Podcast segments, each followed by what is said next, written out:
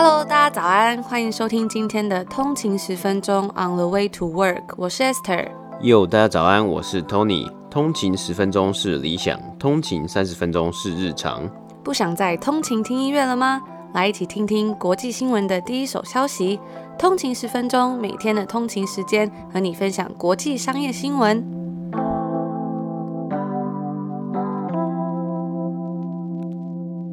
大家礼拜四早安，大家早安，欢迎回来通勤十分钟。欢迎欢迎，对，然后我们也再宣布一下，就是呃，我们现在在 YouTube 跟 KKBOX 上面都可以听到我们的频道了。嗯，对，那 YouTube 的方面呢，虽然就是一样没有呃没有影片，但是它就是有音声音，就跟 Podcast 一样。嗯，没错，就是方便大家如果要上班的时候啊，或者是有时候用电脑在工作不想被发现，就可以放背景音可以听。嗯，因为之前有看到有朋友分享说，哎，他就是看 YouTube 听的话就比较方便这样。那因为就是 YouTube 的话还要输出成影片，所以 YouTube 上架的时间可能每天会比我们 Podcast 上架的时间再晚一点点。对，但通常还是会在同一天上架。对，我们尽量会在同一天上架。对，然后第二个消息呢，就是我们的抽书活动还在进行中，耶，还有四天到礼拜天的晚呃凌晨这样二十三点。五十九分，那也不是凌晨，那就是晚上。晚上，对对对，礼拜天晚上，就是我们目前也呃有一些人抽奖，然后我们也有加码，如果因为反应蛮热烈的，如果到五百人抽奖呢，我们就会再送出一本呃新手投资圣经，叫做《The Intelligent Investors》。没错，算是一本工具书，也是一本很棒的书。对，没错。我们希望把这些书都可以送出去给大家，帮助到每一个听众，这样。嗯，就是可以一起一直一样是我们的初衷，就是可以跟大家一起来学习，一起来成长。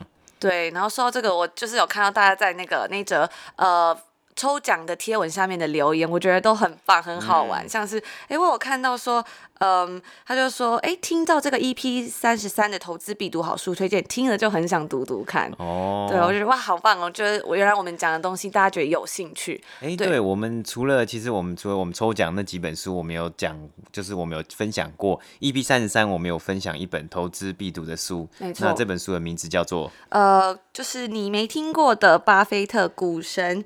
默默在做的事，那这是缺右上写的书，我们觉得也是非常好看。嗯、就是它不只是一本投资的书，里面也充满了满满的那种人文情怀。有点像是他前面有讲到他的心路历程，就是他的算是他的人生故事吧。对。那他为什么因为他的人生，然后导致他有什么样的价值观，然后来来跟着搭配说投资啊，还有搭配巴菲特的这个价值投资。对，看到最后就觉得说，好像不是在看学投资的书，好像是在看一个传记。传记 这样，就是他，我我就在 EP 三十三有分享到，还有这个五颗水晶球的理论，嗯、大家有兴趣可以回去回去听第一季，这样我觉得非常的深刻。就是人生有时候很多东西没有办法每一个都要，那你要试着去想想看，哎，什么东西是。对你来说比较重要，因为有一些东西是像水晶球一样，就是你只能对你就像小丑，也不是小丑，就是你要呃在把这五颗抛在空中嘛。嗯、你有时候如果某几颗掉下来，你还有办法恢复，比如说工作，但是某几颗掉下来就没了，像是家庭啊、嗯、等等的，家庭或是健康、啊、健康，嗯、对，所以我觉得还蛮深刻的。好，然后我有看到有分享说，哎，他说呃很怀念温哥华的空气，嗯、对，这我也是真的觉得说，哎，温哥华空气好像真的是比较怎么讲？清新吗？因我觉得是因为我这里的天气比较干，对，然后你跟台湾就是会好像就是会有一些差别吧。我觉得其实真的很干诶，干的就是太干了。对，因为我刚来的时候隐形眼镜是整个会就是很不舒服，然后那个护唇膏是要狂擦。嗯、对啊，然后尤其是呃在夏天的时候，就是很久都没有下雨的时候，嗯、就还蛮不舒服，家里都要开增湿剂。个增湿机，嗯，对啊，所以就是还蛮深刻的，对，但是很不一样，我觉得跟台湾很不一样。但是其实温哥华真的很冷哎，我就是立秋之后这几天真的是，我看今天的气温是十八度。就还还还是夏天，可是就十八度。对，然后夏天可能就只有一个月、两个月这样子。嗯嗯对，大家就是买的短袖就只能穿一下下。穿一个月。对啊，所以就还蛮有趣的。嗯、然后再补充最后一个，另外我们在我们的呃 Facebook 的粉丝团上面有看到有一则留言，我觉得非常的感动。嗯。他就说，嗯、呃，利用每天的通勤时间可以深度了解国际新闻，然后嗯，通勤十分钟并非只有念完条列式的标题啊。很感动。随着主持人的介绍，再透过自己主动思考，慢慢将大脑热机完成，这样的导读非常有助于切换上班模式，推荐大家可以听着。嗯、哇，我觉得，我觉得我们的听众都很厉害，哎，就是很会帮我们，就是很会把我们讲不出来的话讲出来。对，对，就文笔没有那么好嘛。对，对啊，像之前呃，我们的这个第二季开头的 slogan 也是呃，我们的听众朋友帮我们想出来，觉得很厉害。哎，早上，因为我们我们也是希望所以，给大家一些新闻，然后我们没有很怎么讲，讲一些比较多 facts，让大家可以自己思考，培养你的观点。对对对。然后就是主动思考啊，还有他说大脑热机完成 导读这样，哇，太厉害了。对，真的是谢谢每位呃通勤族的听众朋友。那大家如果有什么想要跟我们聊天，或者是分享，甚至是鼓励的部分，都可以在我们的呃 Instagram 啊，或是 Apple Podcast 的评论下面给我们回应。对，那我们的 Instagram 是呃 on 的一个底线 way to work。不过我们在 FB 粉专也有一个粉专，那我们就是主要是呃分享我们在 Instagram 分享过的贴文。对，但我们也是都会看，都会回应这样。嗯、没错。好，那我们今天要来分享一下我们今天要讲的新闻。第一则呢，就是通用汽车，就是这个 General Motors。没错。他们在昨天北美时间十一号宣布了他们的财务长这个 CFO 在任职近两年。的的任职期间，他们宣布他要离职了。嗯、那这 CFO 为什么要分享这个故事呢？因为这位 CFO 是一个呃印度裔的女学霸，她也是、哦哦、对她很厉害，因为她在呃三十九岁的时候就担任了这个 General Motors 的有史以来的第一位印度裔。女性 CEO 会不会也是最年轻？也是最年轻的，在三十九岁，所以是非常厉害。因为大家也知道，汽车产业嘛，通常都是男性主导居多。嗯，对，所以我们觉得这个消息非常有趣。更有趣的是呢，他要加入的一个公司是一个目前在北美就是算是最大的独角兽公司。哦 okay、为什么说最最大？是因为它有那个啦，有那个呃一个 report 上面有显示说，他们目前是最 highest value 的，算是它的估值是最估值最高。对，没错。所以他要加入这个 Stripe，也算是一个。FinTech 公司，所以非常有科技公司。对，所以我们就要来跟大家分享这个故事。嗯、好，那第二则新闻呢，我们要跟大家分享的是两间公司的财报。第一间公司呢，就是 Orsted，就是我们在第一呃第二季的前几集有提到过的这个 Orsted。然后第二间公司呢是 Vestas，它其实是我们一位听众在 IG 的留言下面跟我们分享的，说，哎，Vestas 也是一家这个风力发电系统的公司，那它的这个全球的占有率也是非常的高。那它是在八月十号的时候公布它的财报，而 Orsted 呢是在八月十二。八月十二号的时候公布了，欧洲时间，对，欧洲时间公布了他们的财报，所以我们今天来稍微来看一下，这两家都是属于目前的主要业务都是风力发电的公司，他们的表现是如何？对，绿能 energy。嗯哼。好，那我们接下来就来播报一下，也是今天的这个美股指数。OK，好，今天是八月十，北美时间八月十二号，礼拜三。那收盘的时候呢，三大指数是同台，就是一起上涨的。那 S&P 五百呢是比较特别，是它即将啊有可能会超越二月的时候所创下的历史新高，不过收盘的时候呢，它还是没有去没能超越了。但是总体而言呢，它是上升了四十六个四十六点。上升一点四个百分比，来到三千三百八十点。那二月十九号的那个那一次的历史新高呢，是三千三百八十六点，等于说它差了六点，就有可能再突破历史新高了。而道琼工业指数呢，是上涨了两百八十九点，也就是一个百分比，到了两万七千九百七十六点。而这个纳斯达克指数呢，是上升了两百二十九点。也就是二点一个百分比，来到一万一千零一十二点。那今天的股市呢，其实投资人仍然还是在观察这个振兴方案，也就是美国的 Stimulus Package。我们昨天也有讲到，白宫跟国会他们的 negotiation 还是一样在持续进行中。那还有一个新闻，就昨天的时候呢，拜登这个民主党的总统候选人，他选出了他的新的副手人选，是参议院参议员贺锦丽。那他也是美国第一位非裔女性的副总统候选人。哦，可是他的中文名称叫贺。贺锦丽，没错。再我 再讲一下这个纳斯达克。指数啦，那今天它指数上涨是蛮强劲的，是上涨了二点一个百分比嘛。所有我们看到的一些主要的著名的科技股都有上涨哦，像是微软、苹果、亚马逊、Google 还有 FB。那说到上涨，当然还是得提到一下 特斯拉，因为特斯拉昨天也宣布了一则新闻，就是他们要做股票分割嘛，等于说一股要切成五股。那这个新闻出来之后呢，今天是上涨了十三趴，对，上涨了一百八十 块美金，股票太贵，太贵了，所以他想要进行一个分割，就。消息一出来，今天直接上涨一十三趴，一百八十块美金，来到了一千五百五十四块美金左右啊！我记得我们那时候一个月前还两个月前在讲的时候，好像才在九百块左右而已。对对，非常的疯狂。所以这个疯狂的暴涨背后啊，应该一定都是说投资人对于未来的前景是非常的看好了。不过也有分析师是指出啦，这样的上涨。涨得如果太夸张，是有一点，有一点那个两千年的时候，我们一直在讲的这个 dot com bubble，就科技泡沫化的一个味道存在了，应该是味道嘛，意义就是观概念有点像。那也就只是提出来一个，只就稍微一个要注意的点，就是说，哎、欸，会不会这些东西都涨得太夸张，超过它原本的价值的好几百倍，或是好几倍的时候呢？那投资人就是要去注意了。对，还是要密切注意一些新闻消息等等。嗯、那我们也会为大家做之后的后续报道。嗯，好，那接下来我们就进入今天第一则新闻，就是这个 General Motors 嘛，他在昨天昨天宣布呢，这个财务长要离职了。那我们就来先来谈谈这位印度裔的女学霸，她是毕业于哈佛商学院。她在二零零五年的时候呢，其实她就已经加入通用汽车了。然后我们刚刚有提到，她是有史以来第一位这个印度裔的女性 CFO，当然她也是最年轻的一个。她在二零一八年的时候上任，那时候她才三十九岁。然后呢，当年她加入的时候，也是一个算很受注目的呃一个新闻嘛。像我们刚刚讲到的，她呃在汽车行业里面，大部分的高层领导都是为男性主导的，包括我们讲这个呃 Fiat Chrysler 的高层。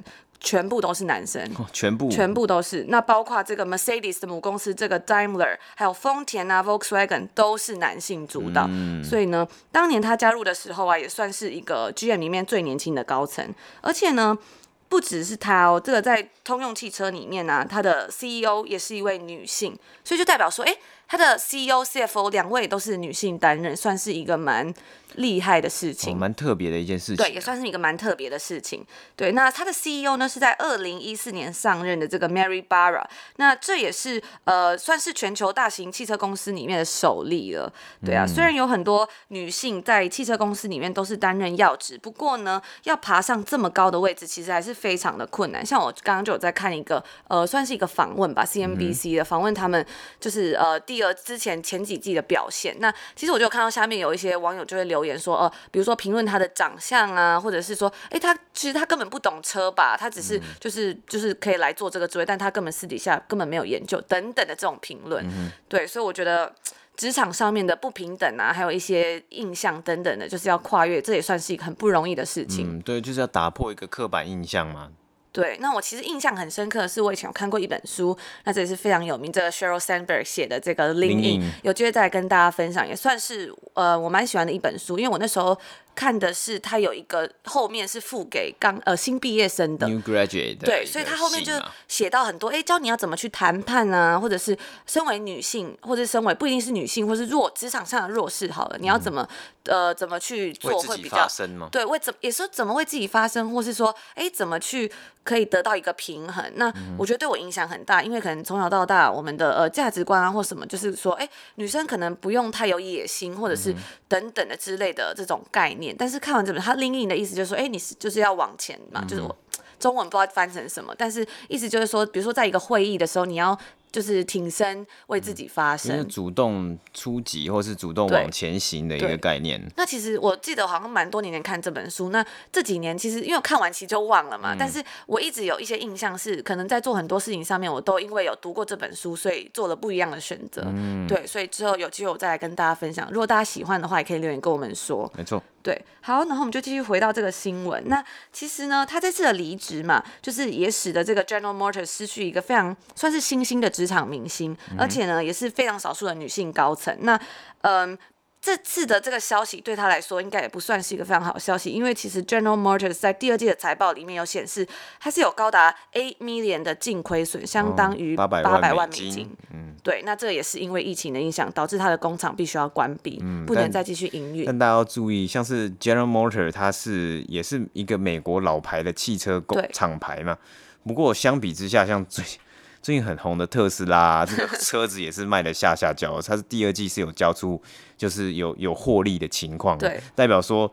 这些老的厂牌其实有可能，很有可能会被这个市场的 market share 啊，这等等的，很很有可能会被吃掉。那这个东西他们要真的要去好好的去思考，要怎么现在又亏损了一名大奖，要怎么样去就是逆势成长啊？像我们看到我们之前第一季有讲过，Ford 也是一个呃美国很老牌的车厂，他就决定要复刻他们的这个 Bronco 的越野车了嘛。你要去找到你的。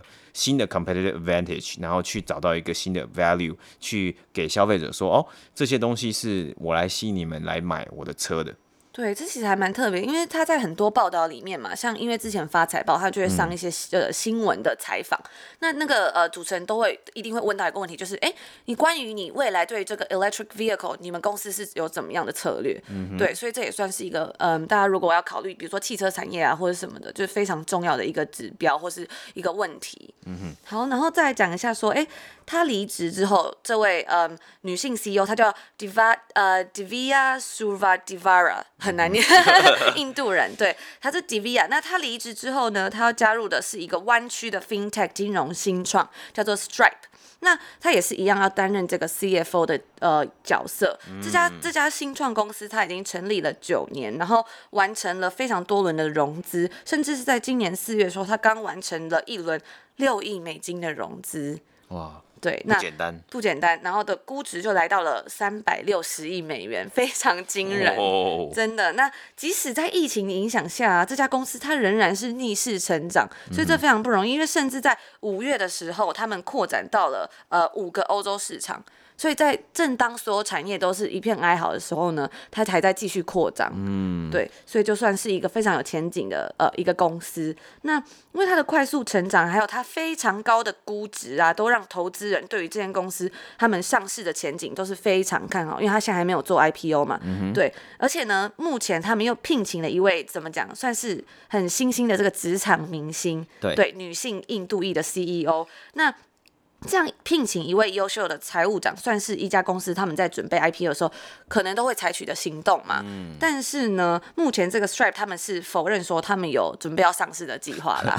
是一开始先否认啊，但如果之后怎么样就不知道，对不对？对。对，那我们就来介绍一下这间这么特别的新创公司好了。嗯。这家公司啊，其实嗯，在这个 CB Insight 跟这个。普华永道就是 PwC 联合发表的一个 report，就是呃 Money Tree，他们其实在二零一九年 Q1 的报告显示说，这个支付新创支付公司呢，在二零一九年第一季的时候是估值大概是两百三十亿美元，然后。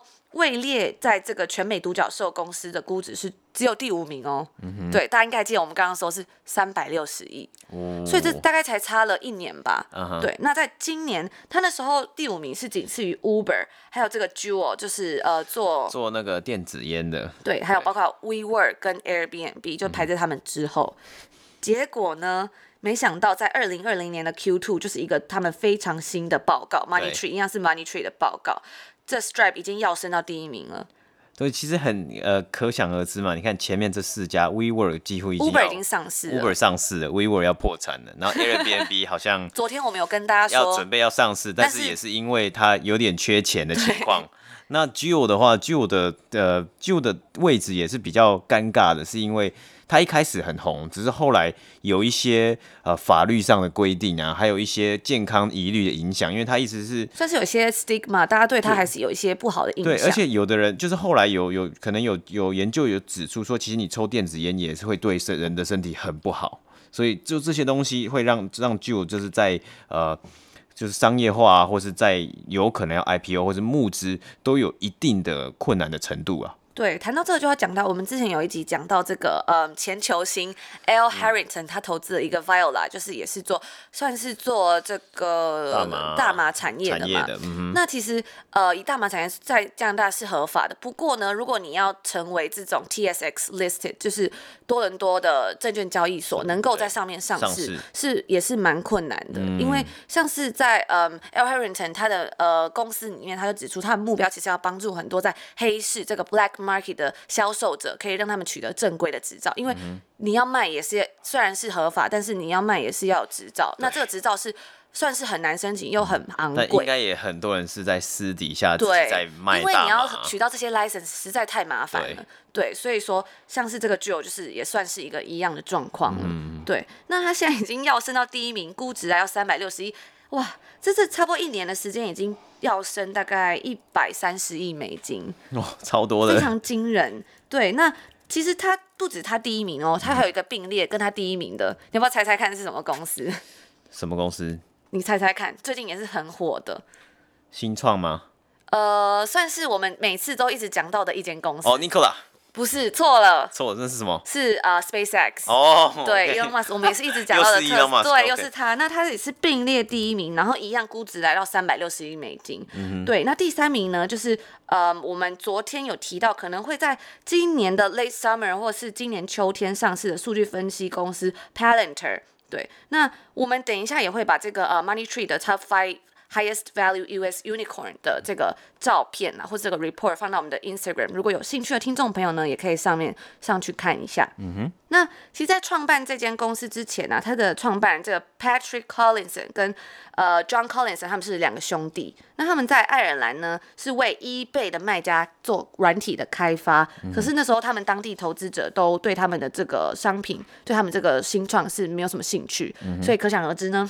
他们就把公司带到了戏谷，就是有非常多新创的地方，然后希望在那边可以找到不同的呃投资啊，或是金融环境。嗯、那在二零零八年的时候呢，这个 Collinson 兄弟就以五百万美元卖掉他们手里的一个线上拍卖网站。嗯、对，然后呢，他们又注意到了这个电商领域的是呃现行的支付系统是有缺陷的，嗯、就是比如说他们那时候就讲到说，整个线上支付的机制是很零碎化，他们觉得要建立一个有统一系统，将所有元素都绑在一起的。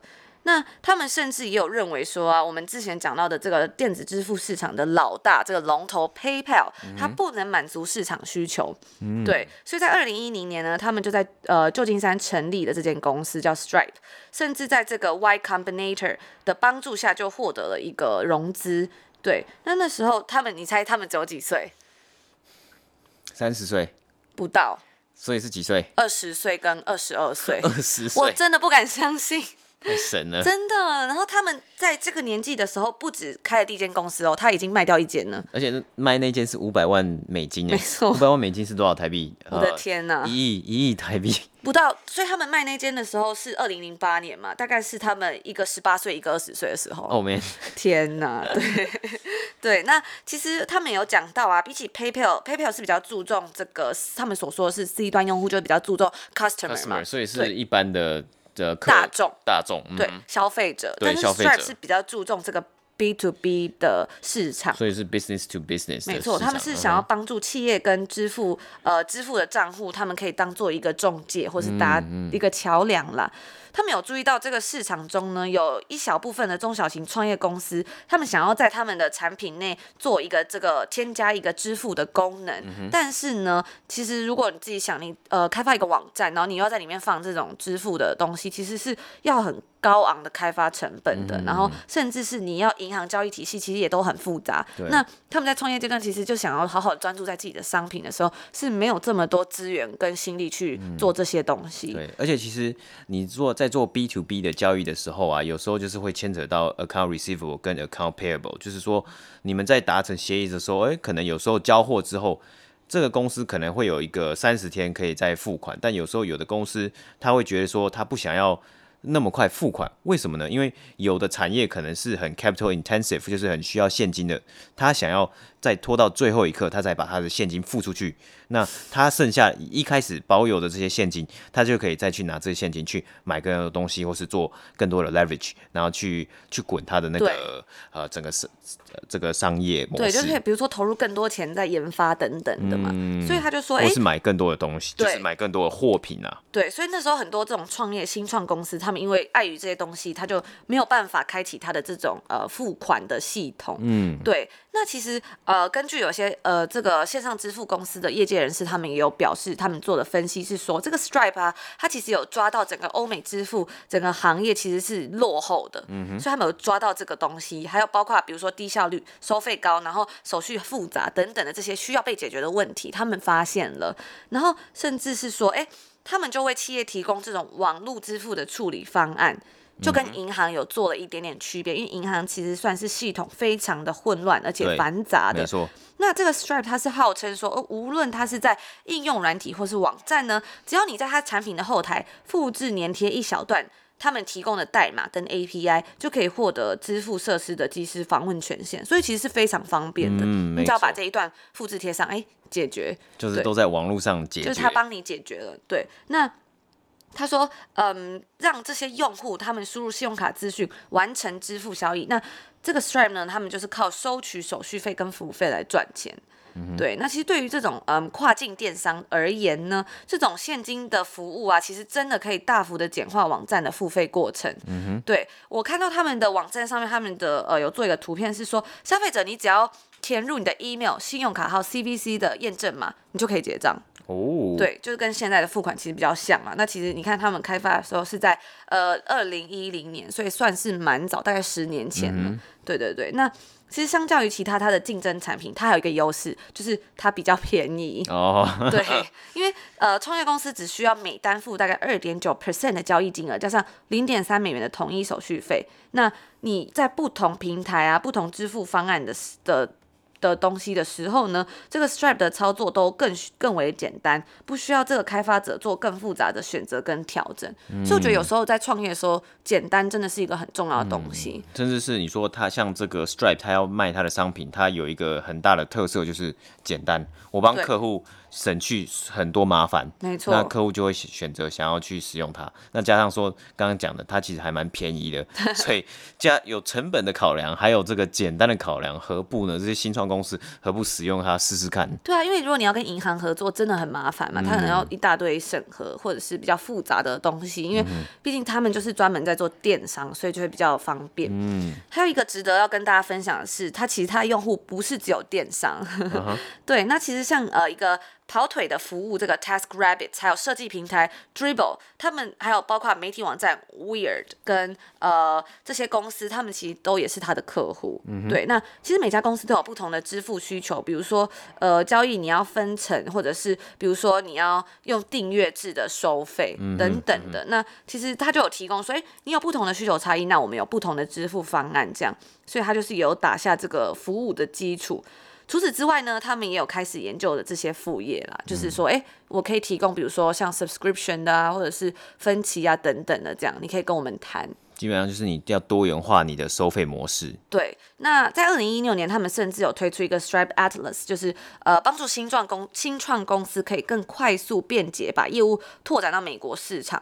哇，就是他帮帮你们做更多事了，包括注册公司、注册公司、开设公司银行账户，然后税务 ID 啊，或者是提供线上业务，还有支付等，它就是一站式的服务，就是像是一条龙啊，嗯、我都帮你。你想要在美国注册，你想要呃开设银行账户什么，我都帮你做。对，那更加的帮助这些厂商他解决，然后他们可以更 focus 在他的业务上。嗯，focus 在他们就是产品啊，开发产品。这样听一听，有没有很想要买？如果要开公司就可以使用这个，听起来好方便。好 是是 如果有了，然后他就说啊，除此之外啦，经济全球化其实也是嗯他们很顺利发展的一个很大的原因，因为呢他们是做跨境，就是跨国的嘛。嗯、那呃这个 Patrick Collinson 呢，他在接受媒体采访的时候，他就有说，他觉得现在世界正在朝着全球化、经济稳定啊、国际贸易的方向发展。那这个东西只会是指数型成长了，不会再更。慢了，那他们兄弟俩呢的这个职业经验啊，包括呃他们的一开始的业务，其实大家都可以看出来，他们透过做软体，还有这种支付来奠定他们的基础，帮这些企业完成跨境的资金交易，也是为什么他们可以这么快就市占率变得很高，甚至我们刚刚讲到估值从一年增加一百三十亿美金，这是它的关键，因为全球化它有搭上这个潮流，嗯、对，那因为它有受益到这个全球化市场的呃整个环境啊策略发展，其实它已经。比很多呃一样的支付公司来说，相比他们是发展的还比较快，走得更远的。嗯、但是呢，因为大家也知道，现在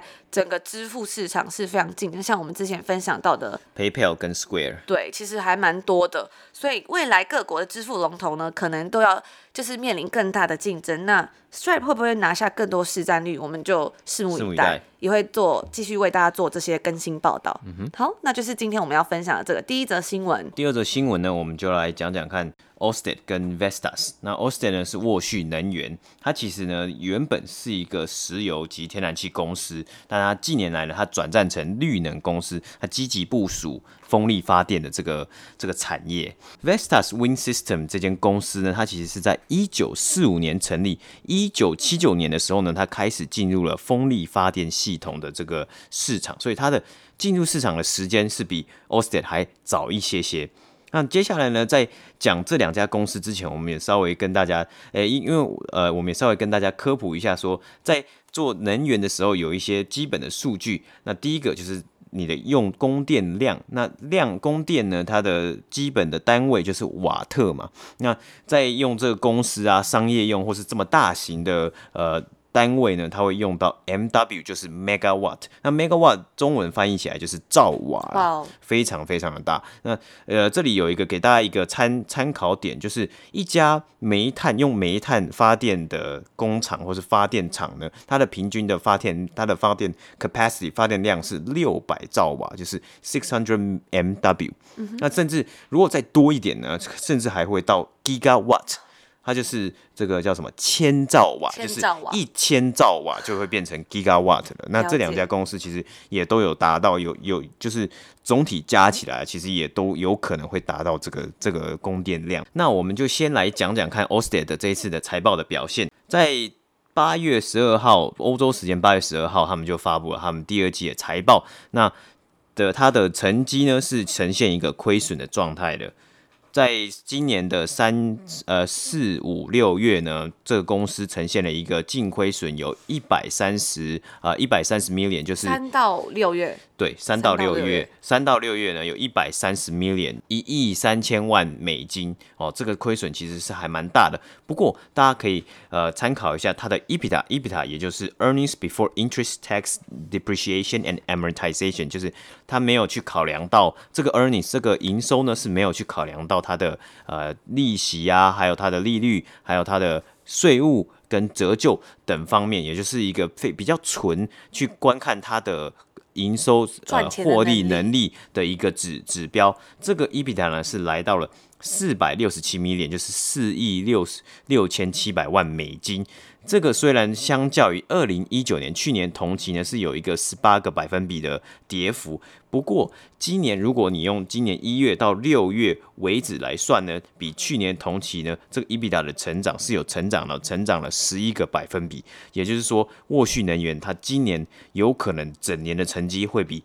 去年还来得好，为什么会有这样的？为为什么会有这样的？就是很很好的佳绩呢？其中一个我们就要讲到我们的台湾呢，也就是我们前几集其实就有跟大家呃分享过。那沃讯能源它在这一次的 earnings call 呢 presentation，它在大概前三页还前几前四页就有专门就一个 slide，它全部就在讲这件事情。那这是什么事情呢？就是沃讯能源跟台积电签下了企业购售电器合约。那这个英文呢是 corporate power purchase agreement。也就是台积电同意要购买沃旭能源所产生的电呃电量，那沃旭能源即将在大彰化西南第二阶段及西就是及西北离岸风场去来制造这些电量。目前呢，其实还是在制就是还是在建设进行中，预计呢是在二零二五年可以有一个商业的营运，所以呃就是在五年啊，五年对，非常的。其实它的这个呃合约也是在。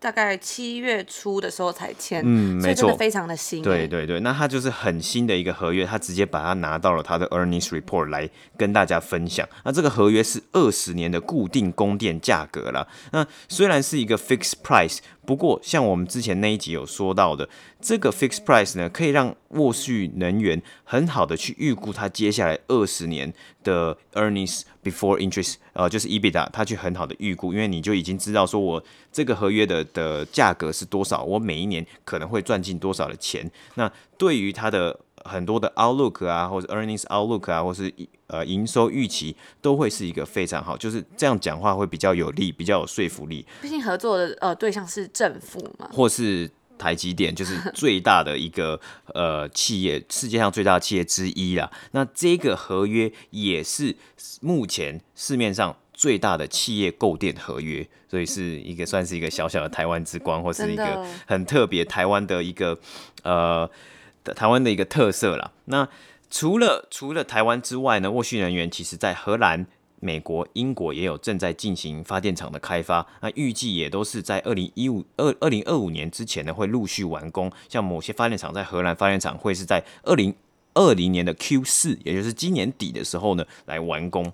沃旭能源呢，它前身是一个石油及天然气的公司。那近年来，它有非常想要去做一个绿能的转型。这一季呢，公这这个沃旭能源的公司，它已经将它的 renew renewable generation，也就是绿绿能再生能源的产生产量呢，这个占比呢是占的从八十六 percent 达到了八十八的 percent，也就是它。总共的能源生产量有八十八个百分比是从再生能源来产生的。那它的目标呢，是在二零二三年完全的放弃用煤气啊、煤电来发电的这个功能，也就是不要用 coal。那它的石油以及天然气这个部分的业务也是慢慢在减缓的。他们的 CEO 以及 President Henrik。有也有讲到，在 earnings call 里面有讲到，虽然这一次的呃有因为有疫情的影响，有一些亏损，差不多是美金两千三百万左右。不过呢，因为它的其他的 partnership，还有其他的合约，还有其他的这个风力发电的一个需求上升呢，他们是没有去调降它，或是调升它的 earnings outlook，也就是它整一这一年呢，它还是很平稳的，慢慢的达到他们的目标的。像是相对来讲呢，Vestas 其实也没有调调整他们的 earnings outlook，也就是营收预期，因为他们这两家公司也看准了未来对于风力发电甚至是再生能源这一块这个产业呢是非常的前景是非常的看好了。虽然有一点点的营收的亏损，不过没有关系，后了后续他们一定会就是慢慢的去做一个成长的动作。那我们讲到为什么它会有这么呃这么大的成长，或是大家会为什么会开始关注它呢？有一个很大的原因就是 ESG。那 ESG 是什么？这近期很红的一个话题是 Environmental, Social and Governance，就是永续治理啊，永续环境治理。这一次的。沃旭呢，他同除了发 earnings report 之外，他也有发了一个 ESG 的 report。好我们在这里也稍微跟大家分享一下他的 ESG report 讲了什么东西。大家听到这种 ESG 或是啊永续治理。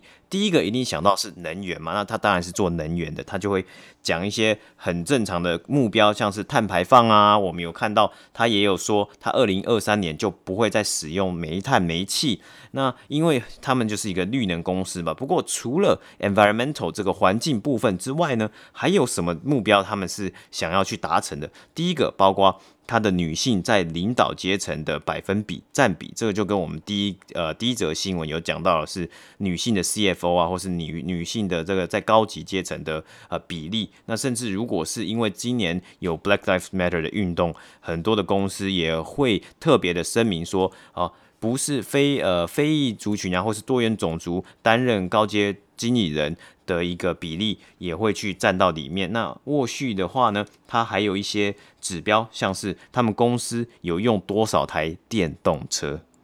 哇，这还蛮新，就是蛮新奇。这还蛮新奇的。你要看，大家要看 ESG，要看这些不同的其他的，像是 social 或是 governance 的这些指标，就是要看电动车，它是真的有在做，嗯、而不是这种为了让大家怎么讲。有种一个噱头吧。嗯，那如果大家现在的需求，或是大家都想要看这个 ESG 的话，他们又要有一个指标是电动车。代表说，电动车厂是不是又有一个红利，或是会又有一个优惠存在了？虽然他这他有把这些东西都放入一个指标，不过这些的目标都是在二零二五年跟二零二三年之间要来达成，所以目前还看不到成效。不过未来呢是非常期待说他们能够真的做出一个改变的，因为真的有做改变，消费者啊或是投资人才会愿意去买单嘛。如不是说你口上口中只讲哦，我们要 ESG，我们出一个 report 来。有点。算是糊弄啊，或是来来就是演就是演示，或是稍微说哦，因为这 ESG trend 很红，我就来做一个 ESG report。对对，那这个真正的大家还是会去看呐、啊。不过，因为它本来就是一个从石油转成绿能的一个公司，它的未来前景是非常好。那他们自己也知道说，我们要朝永续发展，或是我们要朝绿能来前进。嗯，这个就是一个。今天我们要讲的沃旭能源的财报的状况，那因为时间的关系呢，我们明天再来讲 Vestas 的财报。对，那有兴趣的听众朋友千万不要错过了。嗯哼，对，那这就是我们今天要跟大家分享的内容。然后最后再补充一下，我们的抽奖活动还在进行中，如果还没有参加的听众朋友或是新加入的朋友们呢，可以到我们的 Instagram 账号一起参加这个抽奖。嗯。我们的 Instagram 账号是 under 一个底线 way to work。对，然后我们还会写上就是来自温哥华的手写明信片。没错，所以抽奖呢是抽奖抽中的奖项呢是得到一本书，然后还有一张精装书。精装书是那个呃厚硬硬硬壳一砖硬硬壳吗？硬壳精装书精装版的。那它其实我们为什么要选精装书？是因为精装书也很适合收藏，就你看完之后，你可以把它摆着，它比较不会呃，我觉得跟一一般的平装版的书可能再生纸，对它收收藏的价值也是有对。嗯，对，然后也是要感谢，就是听众朋友的支持，以及再呃 shout out 一次，就是感谢 M 观点的分享，嗯哼，对，可以让大家更看到我们的节目。那如果喜欢我们的节目呢，可以在呃留下五星评论，没错，就是 COS comment like and share 的评论，然后按一个五星，然后再分享给你的亲朋好友来听听。对，好，那我们节目就到这边，祝大家有美好的一天，我们明天见，拜拜，拜拜。